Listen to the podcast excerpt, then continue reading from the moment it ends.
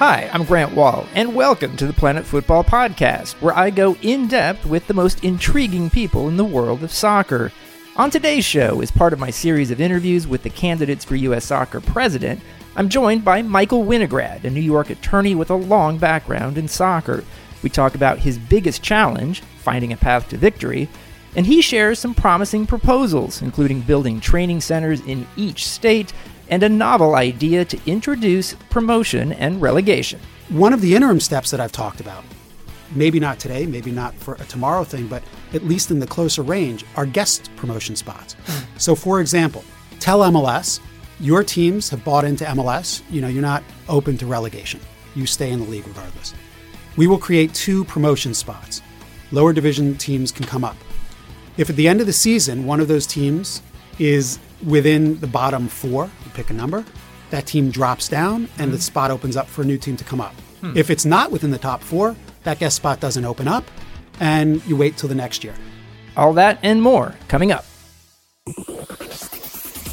Joining me now is Michael Winograd, one of the eight candidates for U.S. soccer president. He is currently an attorney at Ropes and Gray, one of New York City's biggest corporate law firms, and he has a long background in soccer. He played college at Lafayette, and after that in Israel. He was director of youth and team development for the Staten Island Vipers and an assistant coach at the University of Richmond. Both of his kids are in the U.S. Soccer Development Academy. Mike Winograd, thanks for joining me. Thank you, Grant. Good to be here. Great to have you here in the studio at Sports Illustrated in New York. I want to start by asking you a question I've basically asked every candidate at one of these interviews, which is why do you think you're qualified to be the president of U.S. soccer? You know, Grant, I, I want to be president of U.S. soccer to make U.S. soccer better. And I think I'm the best candidate for the job for a few reasons. Number one, independence. Number two, a deep soccer background and experience and knowledge. And number three, deep knowledge and experience on the business side. So let me just elaborate on each of those. I have no hidden agendas. I have no sponsors. I have no special ties to any of the constituents. I have one interest, and that is the interest of U.S. soccer as a whole. And invariably and unquestionably, I will put that interest first. Number two, on the soccer side, as you sort of said in the introduction, I've, I've been in soccer my entire life. I've played at the youth, collegiate, professional levels. I've coached at the youth and collegiate levels, and I have managed at the youth and professional levels. So I have a very deep uh, soccer background. For the last 17 years, after the Staten Island Vipers, which, by the way, was not just a management role, I started that team up from scratch with one other person, co started up the team, the Staten Island Vipers. And I handled everything on the soccer side. Uh, when my colleague left midstream to go to the San Jose Earthquakes, where he later became general manager in the year that they won the MLS Cup, uh, I uh, I took over the rest of the team and shepherded it through until I went to law school. Mm-hmm. And the team was poised uh, to make it to the quarterfinals, I think, of the playoffs in its first inaugural, in its inaugural season. After that, for the last 17 years, you know, I went to an Ivy League law school, University of Pennsylvania, graduated with several honors, and have ever since, since 2000, been at the most prominent law firms in the world, uh, representing the largest banks and clients from Microsoft to Samsung to FedEx Supply to uh, you know some of the largest uh, private equity firms, Bain Capital, TPG, in the world. In fact, last week I was in London. I had a chance to catch the Arsenal Chelsea game, which was spectacular. Uh, even though it ended in a 0 0 tie, it was a great game and a great atmosphere. And I was there with my client, who's the CEO of LGIM uh, Properties, who actually funded the development of St. George's Park, the, hmm. the uh, FA training facility mm-hmm. in England. Um, so for the last 17 years, I have been working with the biggest companies and banks on their biggest cases, mm-hmm. the cases that attract the attention of the CEOs and the boards of directors. I've been in the boardrooms with the boards and the CEOs, advising them, counseling, counseling them, coming up with strategies, negotiating settlements.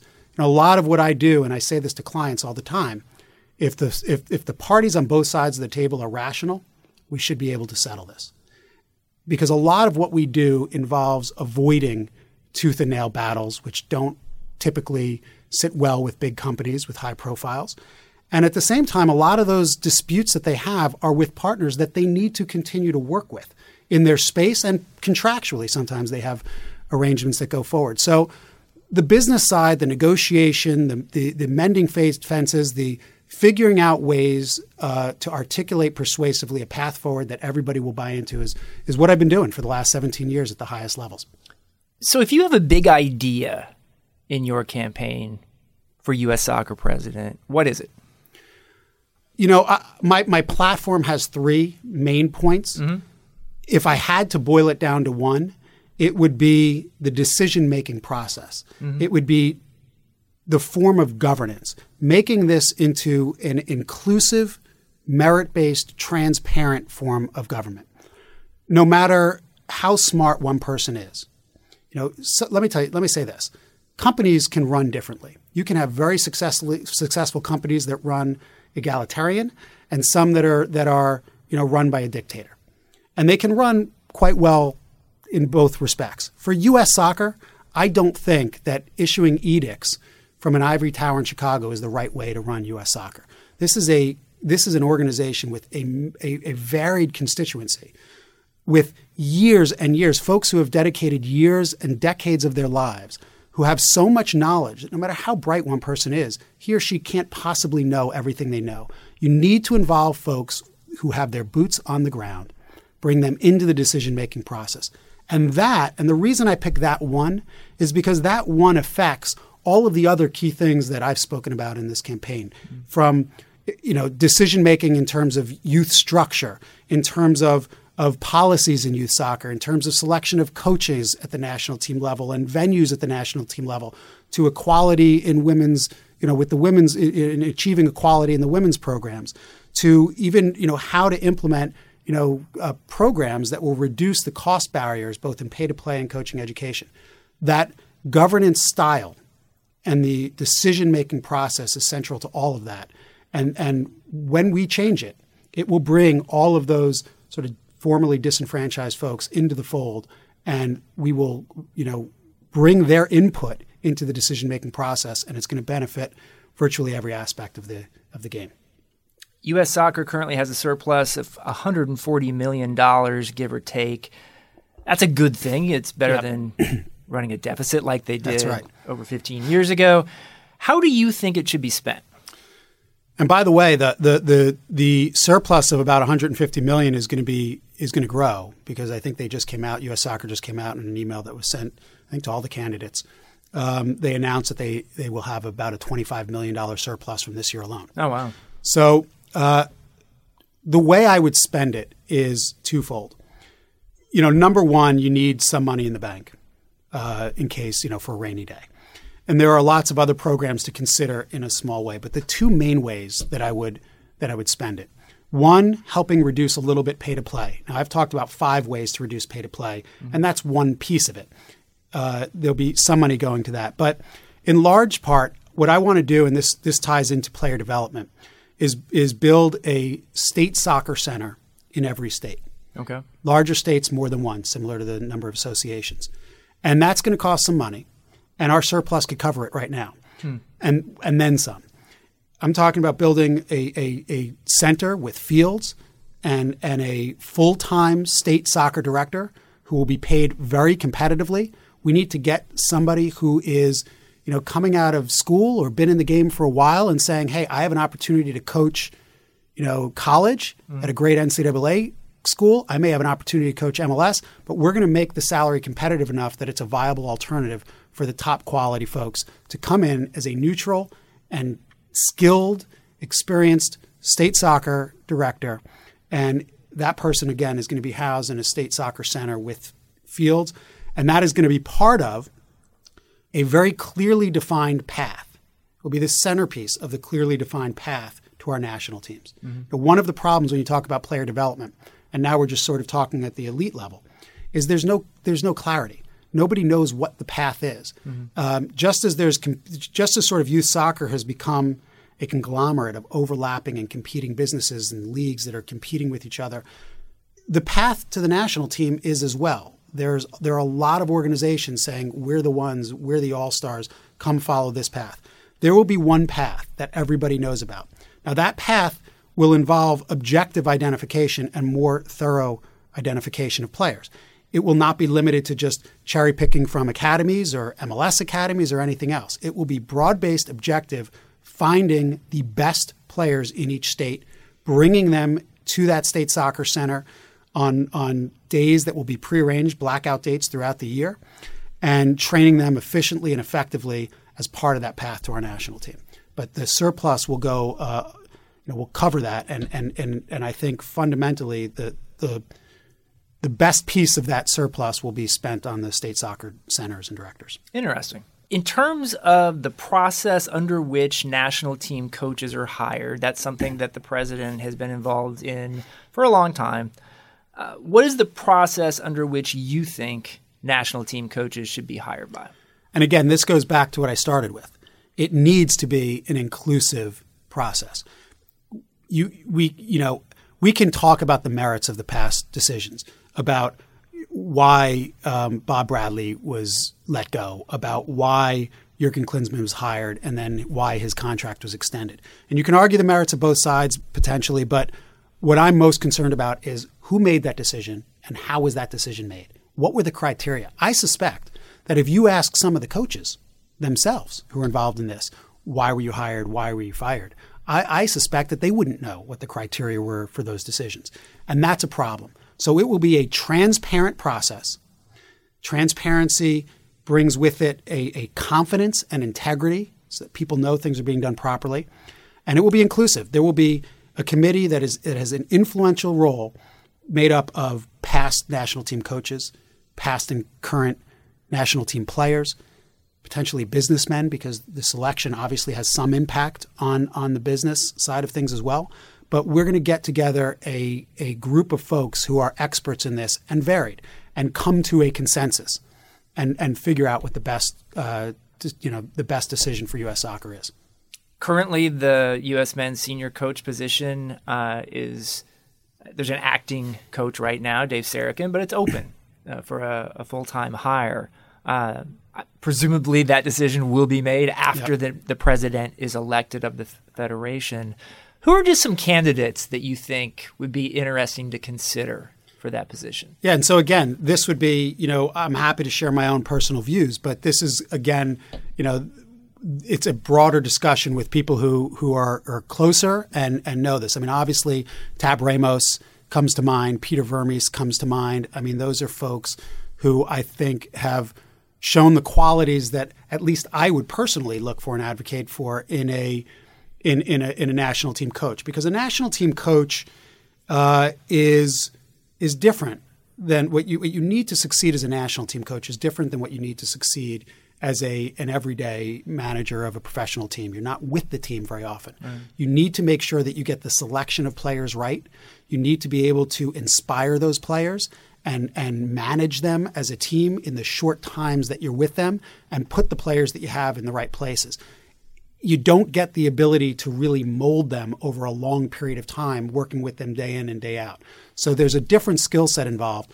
But you know, look, Tab and Peter, there have have uh, you know, come to mind quickly, and, and I'm quite certain there are, there are plenty others who would, would be in that discussion. One thing that has struck me, we we got two women candidates in this eight person race very late in the game, not long before the deadline. Mm-hmm. But still, when you look at the leadership positions in U.S. soccer, whether it's the board, whether it's state associations, basically all across the board, there's not many women. Right. And what would you do as president to increase the the number of women in leadership roles in U.S. soccer? You know, this is a a. Let me step outside of soccer for a moment. My law firm, Ropes and Gray, just announced very recently in the last few weeks that our next chairman of the firm will be a uh, woman partner. Okay. And we have been at the forefront of of issues of equality and, and basing things on merit and nothing else. Uh, the women's game, let me answer that in a couple of ways, specifically with respect to soccer. I find it stunning that we are in 2018. When we started this, it was 2017. And we're still talking about issues of equality in women's soccer. there is absolutely no excuse for it. It is it is it's it's inexcusable, it's unconscionable. And so let me be clear about this. When I'm president, if the men are not playing on substandard fields, the women will not be playing on them either.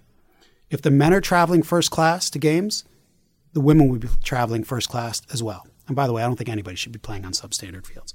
If the men have certain technology in their camps, the women will have the same technology. With respect to pay, if the men and women teams decide that they want the same pay structure, there will be equality, dollar for dollar.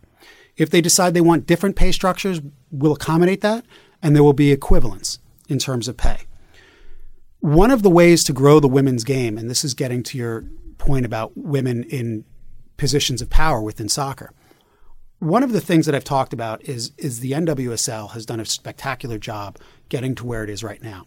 And I truly believe that league is at the point where it's transitioning from stability and survival into growth. Mm-hmm we need to continue to build the stability and, and profitability of that league. And one of the ways to do it is to ensure that women know if they play in the NWSL, there are positions for them after their playing career is done.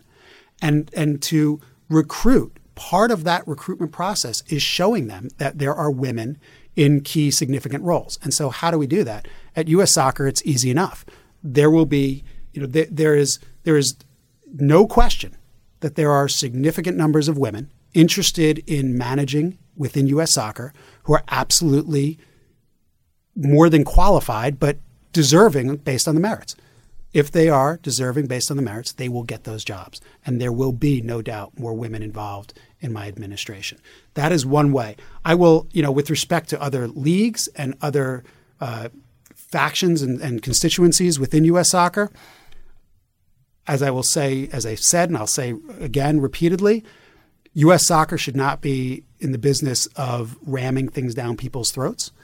But I certainly will make U.S. soccer's interests uh, known to folks and, and make sure that they are being given due consideration in the decision making process of others. But in our administration, there will be more women because there deserve to be more women. One topic that's always a hot button topic with fans, especially, is promotion and relegation uh, which doesn't currently exist in U.S. soccer, uh, at least at uh, the higher levels.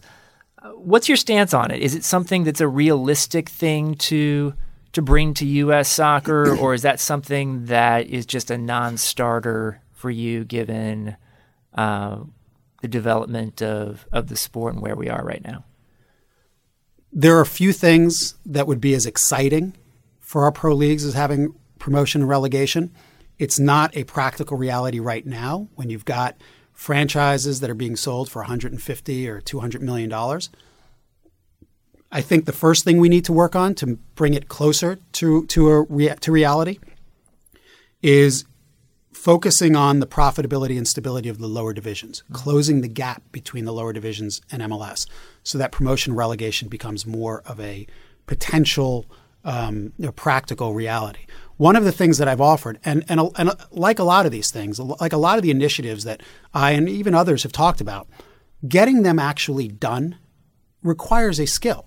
It requires understanding the interests, in this case, the interests of business folks who have paid a lot of money to become part of MLS and are bound by certain contracts. MLS is bound to them and vice versa with respect to a lot of contracts understanding everybody's interests and being able to articulate to them why it may actually be in their best interest to consider promotion and relegation. And again, that's something that I do on a daily basis with CEOs and big companies.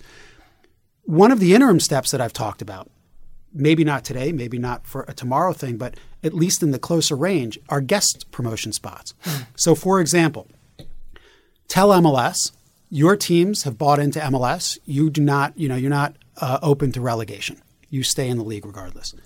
We will create two promotion spots. Lower division teams can come up. If at the end of the season one of those teams is within the bottom four, you pick a number, that team drops down and mm-hmm. the spot opens up for a new team to come up. Hmm. If it's not within the top four, that guest spot doesn't open up and you wait till the next year. That at least is an interim measure that attempts to alleviate some of the concerns you might imagine that the MLS owners would feel and give the excitement and, and, and almost as a test run, sort of give the, you know, allow for the excitement of promotion and relegation, allow the parties to socialize to the idea, and then eventually continue with the dialogue again uh, with, with, with the hope that we could eventually get to promotion and relegation because it would be, you know, a, a very exciting thing for the pro leagues for people who have paid attention to this campaign and seen some of the candidate forums, they often say, including me, that you come off well at these forums. But they also, in some cases, don't see a way that you can do enough to win the election. How is this election winnable for you? You know, it's it's it's winnable for the very reason I think you just said, which is I have appealed in my conversations, and I've I have really resonated and had great conversations with folks on all sides of every aisle. I've sat down with Don Garber at MLS and had a very constructive conversation that ended quite well. I've sat down with Sunil Gulati. I've sat down with life members. I've sat down with the state associations and the, uh, both on the youth and adult side, and I've sat down with the U.S. Women's National Team and the players. I, you know, I just had a conversation with one of the players on the Athletes Council a couple of days ago. I have I have appealed to all of those folks, and I think at the end of the day, if you talk about a path to victory, there are some folks who came into this with greater name recognition, and and and you know, look, if if if you know this election is going to go to the well, most well known person starting off, you know, or, or the best soccer player, that's not going to be me. Maybe we'll let you know Eric and uh, and Hope fight that one out.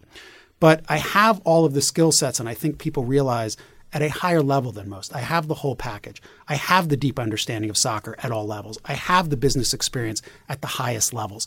I've got the independence. And I think ultimately, while there may be some candidates out there with name recognition right now and some some core support bases, it's unclear to me whether they'll be able to cross aisles and garner enough support to get to the majority.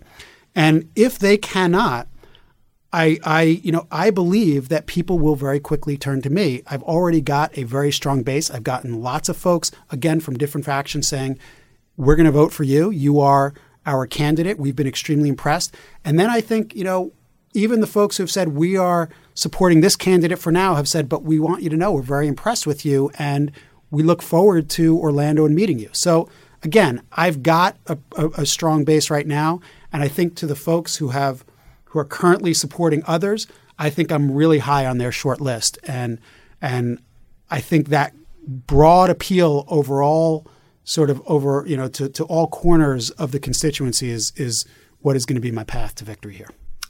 Several people are, I've talked to are expecting a multi-round election that nobody will get 50% in the first round. Is that what you're expecting?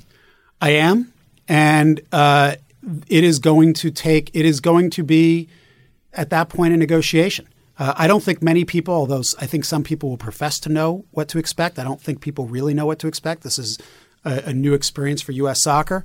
But you know, being in a situation where you need to gain a consensus from parties who have competing interests, and and are not always aligned is what I do every day. I mean, I will I will tell you a story. You know, a year ago, uh, I was doing a case for Samsung, and the case was in arbitration. It was a very large case, tens and tens and tens of millions of dollars at, issue, and the parties said we can't settle this.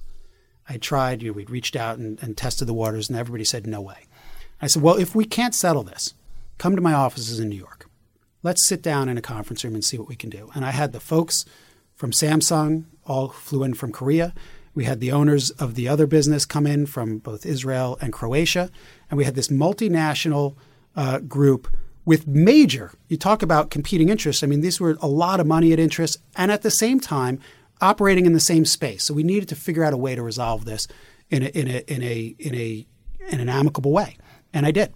And that is the skill set that I think – you need to do the job of, of U.S. soccer in large part, and it's something that I you know certainly hope you know look forward to at the at the election to gain a consensus because I've said this to the other candidates as well. U.S. soccer does not need an election where at the end of the election somebody is elected and half of the people are angry and bitter for the next four years. That's not what we need. We need a situation where somebody can say, you know what? He was my first choice. She was my first choice. But, you know, the person who won was always also my you know, second choice. I'm happy with that as well. We need to be able to all get behind somebody. And I think that person will be me. Now, I don't know the details on this, so I'm going to ask you. I, I saw that you played in Israel.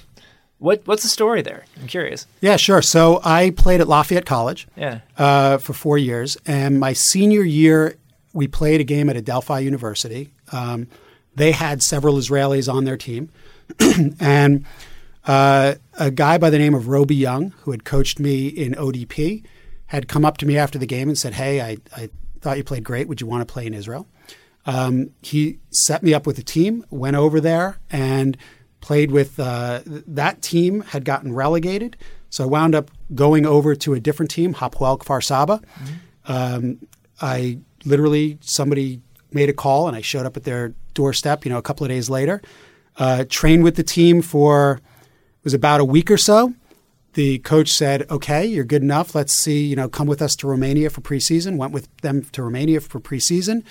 Came back and they signed a contract and played at Hapoel Kfar Saba. It was a uh, absolutely, you know, one of the, you know, best experiences, you know, of my life. And and the ability to play pro and and you and I were talking earlier, and I had mentioned that I have the juniors and seniors from Lafayette soccer's team come over to my law firm every year, and we talk about sort of life after soccer and how you become certain, you know, how you go into certain careers, and, and there's a little bit of networking as well.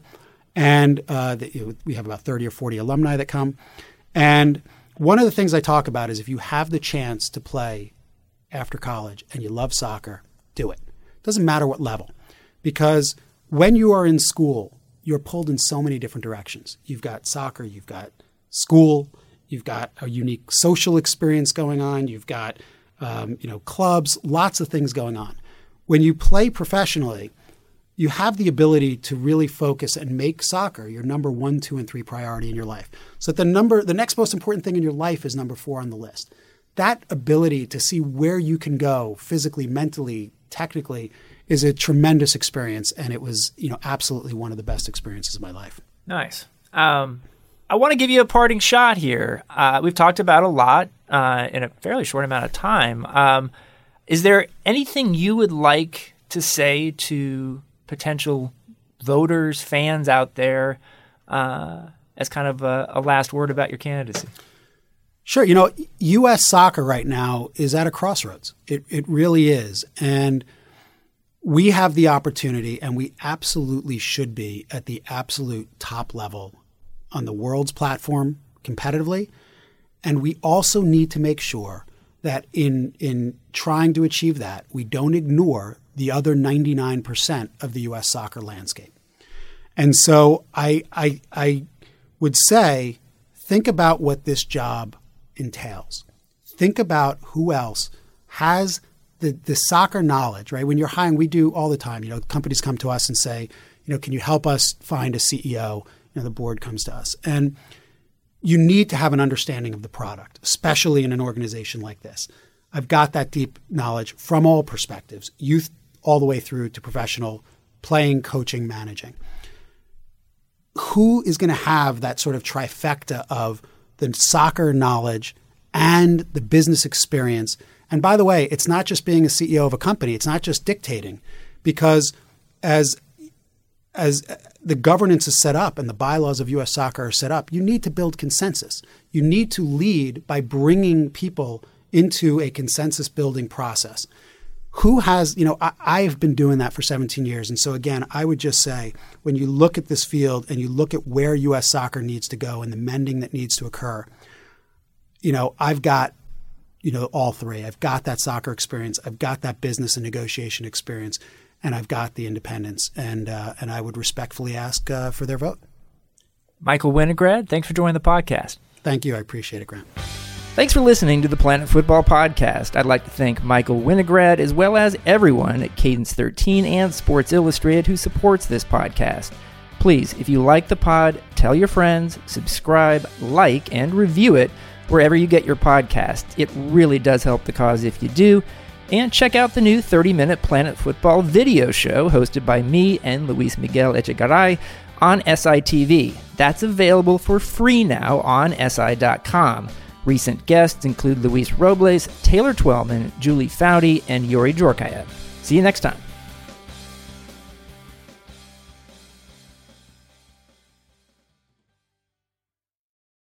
Do you know about the Locked On Podcast Network? The number one daily sports podcast network.